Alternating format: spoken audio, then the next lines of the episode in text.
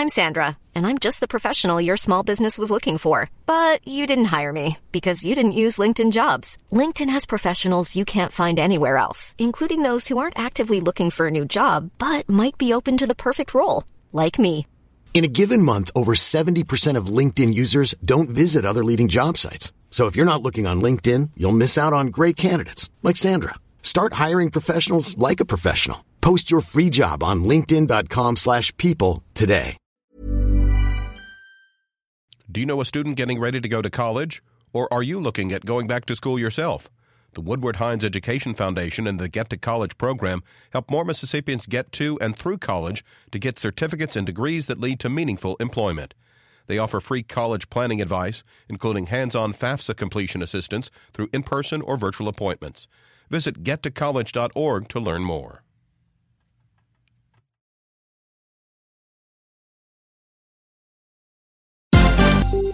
This is MPB News. Hi, this is Karen Brown. Thanks for checking out the Mississippi Edition podcast. If you like what you hear, click subscribe, hit like, or leave us a comment if your app has that feature. Then find other MPB podcasts by searching MPB Think Radio on your favorite podcasting platform. Thanks.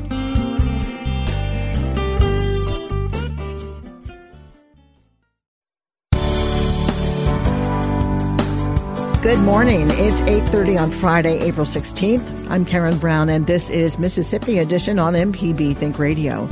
On today's show, community leaders urge Governor Reeves to sign a parole eligibility bill that's been sitting on his desk since the end of the legislative session.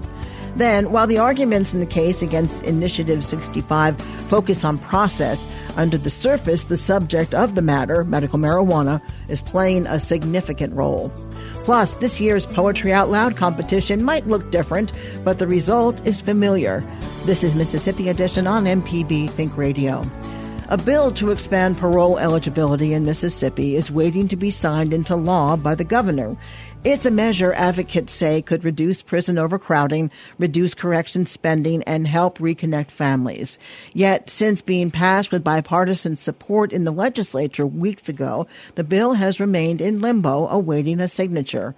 Senate Bill 2795, known as the Mississippi Earned Parole Eligibility Act, would allow for more inmates to qualify to be released from prison. Some incarcerated Mississippians are serving decades long sentences for nonviolent crimes and would be eligible for parole if the measure becomes law. Pastor C.J. Rhodes of Mount Helm Baptist Church in Jackson advocates for prison reform in Mississippi. He tells our Kobee Vance the bill provides the opportunity to restore families. Parole eligibility at present is pretty difficult in Mississippi for uh, for most of our uh, inmates. And this piece of legislation, if the governor signs it into law, would make the eligibility a lot easier. Now, eligibility, as you probably already know, isn't saying that everyone who applies for uh, parole will get it. It just means that more and more persons uh, who are behind bars will at least be eligible for it if they've served a certain fraction of their time and I think there are a lot of particularly nonviolent offenders, folks who've had various kinds of drug possession uh, sentences, for instance, uh, could very well be reunited with their families and their communities. And I think for that uh, reason alone, um, you know, restoring families as you know as best as possible uh, is, is a good kind of pro-family, pro-life kind of kind of appeal that we uh, in the faith community uh, understand it to be.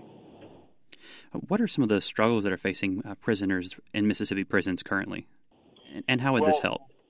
Yeah, I mean, so one, we have an overcrowding issue in, in Mississippi prisons. We are pretty much second to Louisiana as having the highest uh, per capita uh, prison population. So uh, a lot of those things are starting to turn around with the new commissioner of the Mississippi Department of Corrections.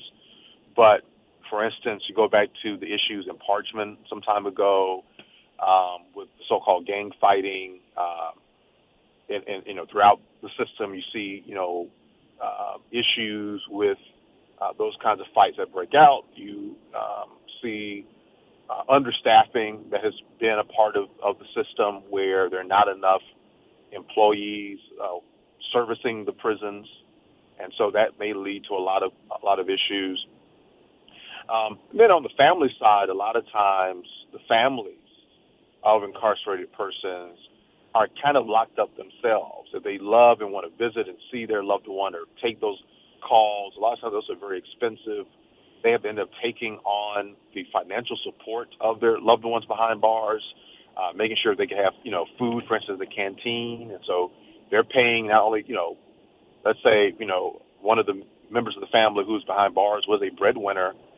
Now it means that only one family member, one, you know, the husband or wife, for instance, a boyfriend or girlfriend, they're carrying the weight of the bills while also taking care of their loved one behind bars. So, you know, just from from you know violence to just basic family dynamics, um, we have um, over incarcerated and then have not historically created as many pathways to um, rehabilitation and return citizenship. And it's costing us financially, but it's also costing us, I think, emotionally and, and, and societally. CJ Rhodes is pastor at Mount Helm Baptist Church in Jackson. Uh, pastor Rhodes, thank you for your time. Thank you. Mississippi has one of the highest incarceration rates in the nation. Violence erupted in the state's prison system in early 2020, resulting in a number of prisoners dying. The prison system is now under investigation by the U.S. Justice Department. Russ Latino, president of Empower Mississippi, says the bill would ease overcrowding and free up needed resources to focus on those who actually pose a danger to communities. What we have seen in other states that have very similar standards to the ones that, that is in this bill is that uh, their crime rates have continued to go down while they're implementing these reforms part of the reason for that is if you've got a limited pool of resources and you're stretching that limited pool of resources too far on people that don't really pose a threat, then you can't put a focus on the people who are actually dangerous. And so the, the way that we see it working is that you get people out who don't pose a threat. That allows you to apply more resources to those people who actually do jeopardize the safety of communities. So it has the effect of bringing down crime rates. The, the other thing that's important about granting parole eligibility is the safety that gets brought about in the prison itself. So if you get somebody in prison for a decade long or two decade long sentence, and there's literally no incentive for good behavior, and you put them in an environment where there's already some bad apples and there's already hostility, then you're you're you're doing nothing to encourage that good behavior.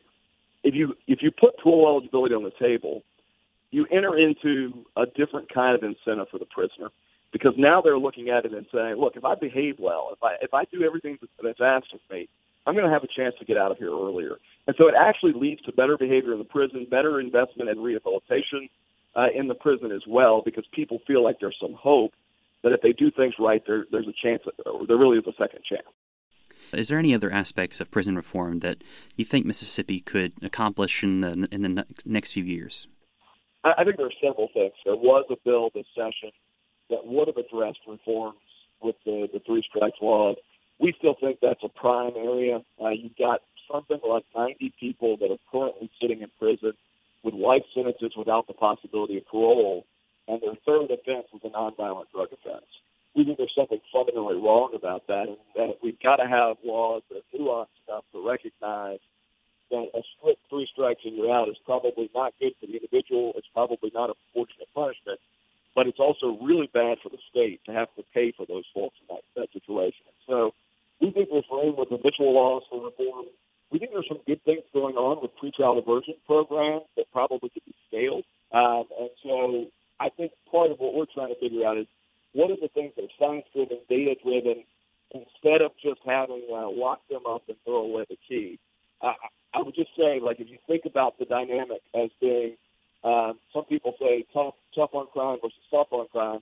We would say that really it's about being smart on crime. Like, it's it's not about being weak. It's not about locking them up, throw away the key. It's like, what does the evidence suggest we should do in a way that ultimately benefits the taxpayer, keeps our community safe, and is also fair to the people who ultimately get in trouble with the system. Russ Latino is president of Empower Mississippi. Russ, thank you for joining us today. Thank you. Coming up, while the arguments in the case against Initiative 65 focus on process, under the surface, the subject of the matter, medical marijuana, is playing a significant role. This is Mississippi Edition on MPB Think Radio. If you're a parent on the go, but still want to stay informed about your children's education, subscribe to Mississippi Education Connections podcast and listen on the go anytime, anywhere on your favorite podcast app.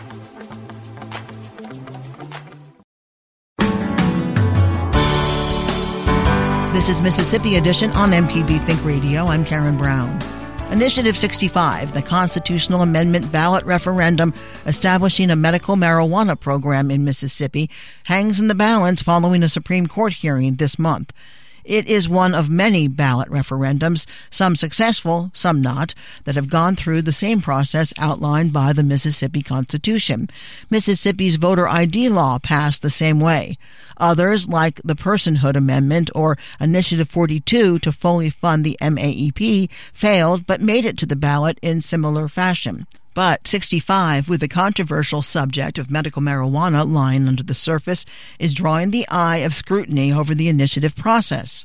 Matt Steffey is a professor of constitutional law at the Mississippi College School of Law. In part two of his conversation with our Michael Guidry, Steffey argues once you look past the narrow argument of constructionist interpretation, the underlying factors behind the case rise to the surface. I don't think this is a difficult question. I think if this occurred at the federal level, this is easily answered in one of two ways. That one, we typically, when we consider the meaning of a constitutional word or the intent of the drafters, even if you are a strict constructionist, what did those words mean when they were spoken and what did that, what was the intent of the people who spoke them? That is abundantly clear, I think that they meant the congressional districts that existed at the time this language was added to the Constitution, not some future definition of congressional districts, not congressional districts that existed at the beginning of statehood, but that existed at the time. I don't know how they could have meant anything else. I think to say that you that we have to throw this amendment out out of fidelity to strict construction of the Constitution is just wrong and strange we can apply this uh, this initiative process just as well as we could have in 1992 because there is a state law that gives us a definition of five districts. Presumably, the state constitution meant to refer to state law when it said five uh, districts. The legislature is supposed to carry out the provisions it did uh, by enacting a law with five districts I don't know what more you want uh, in fidelity to strict construction. You don't need a living constitution to just look up what five districts means under state law and apply. I do want to pull back because we've been yes. discussing this with, with a very legal lens uh, as it's being presented to the Supreme Court. But you mentioned earlier, you know, it's hard to hide from the fact that the subject matter seems to be uh, an unspoken part of all of this. Why are we hearing this case now when we have substantial examples of this process being considered legitimate? Well, because it's medical marijuana and because the petitioner opposes medical marijuana because medical marijuana, as it's written now, uh, as as would be enacted, is controversial. If this lawsuit had been brought on the voter ID amendment, uh, I don't think we'd see this lawsuit. Certainly not from this constituency. And if we did see it from anyone, I believe that the Supreme Court would vote either unanimously or overwhelmingly to uphold the amendment that if this that that it's the medical marijuana content that is driving this that uh, explains this petition in the first place uh, and is the only reason anybody thinks this legal issue is difficult is because it, it's lawsuits are in almost every instance instrumental, a means to an end.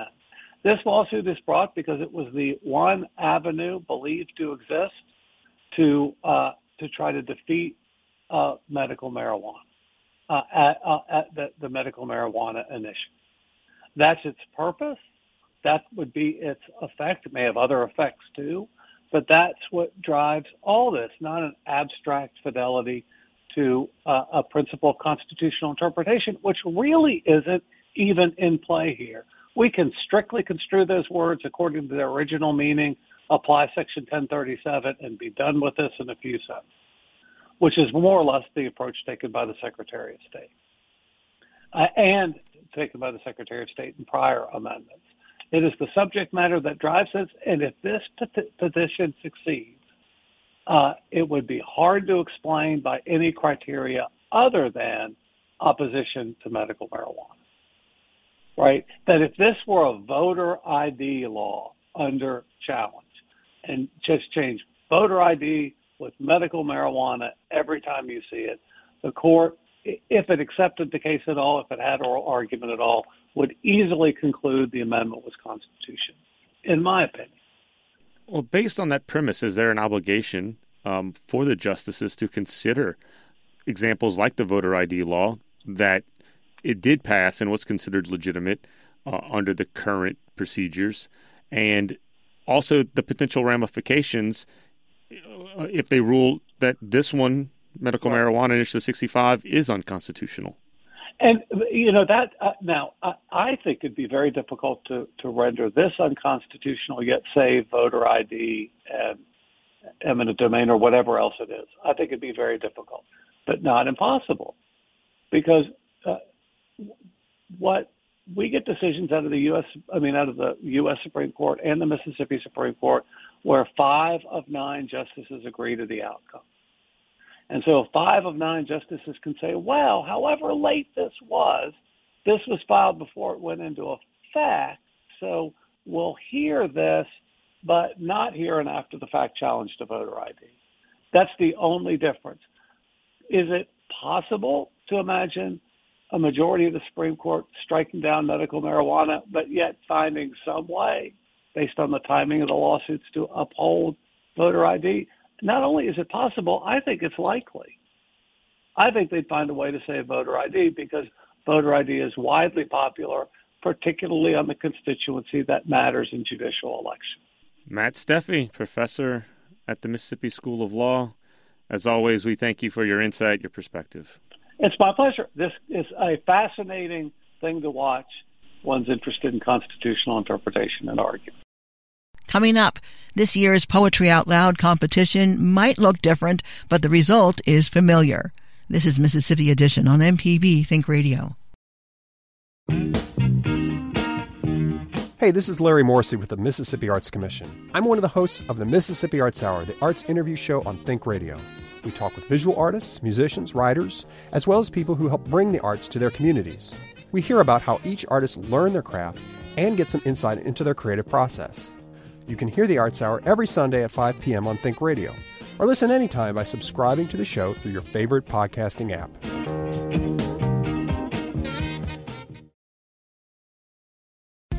This podcast is a local production of Mississippi Public Broadcasting and depends on the support of listeners like you. If you can, please donate today at mpbonline.org. And thanks.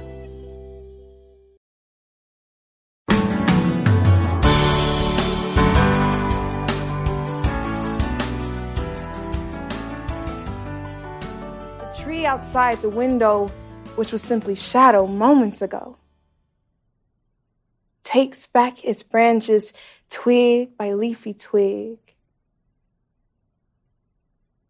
And as I take my body back, the sun lays its warm muzzle on my lap, as if to make amends. This is Mississippi Edition on MPB Think Radio. I'm Karen Brown. This year's Poetry Out Loud competition had a different feel to it due to the coronavirus pandemic. Contestants who usually compete together in regional and state finals presented their recitations alone in front of cameras. but rising to the top of a crowded field of 947 students was a familiar name and voice to the Mississippi Poetry Out Loud community, Morgan Love, who you just heard. The senior from the Mississippi School for the Arts followed her 2020 win by capturing this year's title. She shares more on her experience and what lies ahead with our Michael Guidry. Um, the 2020 experience was different because everything was virtual. I was talking in front of a camera instead of a crowd, and that kind of shot up my confidence because I wasn't speaking in front of people. I used to have a bad social anxiety, so that kind of helped. Um, I was sitting down while I was doing my recitations rather than standing up like I was last year, which was different in terms of how I spoke my um poems and how I did everything and how I said everything. So that was really different. I would say that I kind of liked it better when it was virtual rather than having it be in person because I just felt like I was more connected with the camera. But other than that, it was just a different experience all around. Everything was just it was new. It was a new experience. Morgan, one of your entries, uh, a piece called Genetics. Um, mm-hmm. I want to play it. It's short. I want to I want to play it and then get your thoughts on why you selected that piece. So let's listen to it first. Okay. My mother has a gap between the two front teeth. So does Daddy Gunnar. Each child in this family has the same space connecting us. Our baby brother Roman was born pale as dust. His soft brown curls and eyelashes stop people on the street. Whose angel child is this? They want to know. When I say my brother, the people wear doubt think it's a cape. Until we smile. And the cape falls. Morgan, listening to you engage in this conversation and hearing you recite uh, that poem, uh, there's a little bit of a different sound quality. What draws you to a piece? And then when you think about delivery, what role does does dialect or that change in tone play as you're trying to find a way to personify the words that you're reciting? Um, I'm I don't know. When I chose genetics specifically, I really just read the words and I saw how it related to my life. I always try to look for pieces that I can relate to, and genetics spoke to me because I have a gap and my whole family has a gap. So it kind of worked out. It kind of was like a story that I was telling about myself, but somebody else wrote it. And I feel like once I can find something within a poem that I can relate to and that I can speak to and have some truth in it, that really helps the way I deliver it and how I present it out. But in terms of like dialect and everything, that's those are choices that I make as I'm learning the poem. And I looked at a couple videos of the writer of the poem, um, Jacqueline Woodson, and I saw how she talked and how she presented herself and how she read her other work. And I kind of drew from her and saw how she talked and kind of put that in with my own accent and just kind of made it work. And I tried to make it as personal as possible. And I feel like I did a good job. And I don't know. I just feel like when you're looking for a poem it has to be something that you can relate to and something that you can find truth in. And that's how I found my poems and how I can perform them and just figure out everything that goes with reciting a poem. Now, Morgan, you are the 2021 Poetry Out Loud champion, but you're also the 2020 Poetry Out Loud champion. We spoke last year. You stepped in your junior year uh, and you competed and, and, and you did well and you walked away champion. Um, how was it different this year coming back as the, the defending champ? Um, I don't know. I feel like last year it was unfinished business. I, I didn't get to go to nationals last year, and I knew that I wanted to come in senior year and be at that same position, and I wanted to go to nationals. So I just had that mindset. The whole competition was, I got to get back to where I was. I got to get back to where I was, and I did, and that's just what kind of kept me going in the midst of the competition. Um, despite the pandemic, I just feel like I had a second chance. I did this competition in my ninth grade year. I didn't advance and all, and I did it again in my junior year, and I did advance, but I didn't go to nationals. And senior year was my last chance to actually make do with what I had to do. I had to get to where I had to be, which was nationals, and I feel like I'm I'm on the track there, and I am doing it. So. Well, let's go there. Uh, that's the next step. Um, they are going to be held this year, unlike last year. Uh, so, what are you most looking forward to to competing nationally, and what lies beyond that? You're a graduating senior. What are your future plans? Um, well, in terms of nationals, I'm just excited for that experience. I haven't experienced nationals yet. I don't know what the national competition would be like. Um, I love the idea that I will be being able to see people from other states. I've primarily worked with people within the state, and I want to see like what what what do people in Louisiana sound like when they're reciting their poems, or what people in Florida or New York or just California? I want to I want to see what it's like in the other states, and I feel like that's what I'm most excited about with the national competition. But in terms of after, after the national competition, it's it's college, it's higher education, and I'm just so excited. But I'm also nervous for that. I'm actually not committed to a school, but as of right now, I'm looking towards Loyola in New Orleans, and that's where I'm my heart is putting me at and I'm just excited for the future. And I'm just I want to see what life is going to be out be like after MSA and after high school because I've been in high school for four years now, and I'm tired of it. I want something new. I want change, and I'm just so excited for the future. Well, we wish you luck, Morgan Love, 2021 Poetry Out Loud champion. Thank you. Thank you. Thank you so much. And you can see and hear more of Morgan Love and the other eight Poetry Out Loud semifinalists tonight at 8 on MPB television and streaming on MPBOnline.org. This has been Mississippi Edition on MPB Think Radio.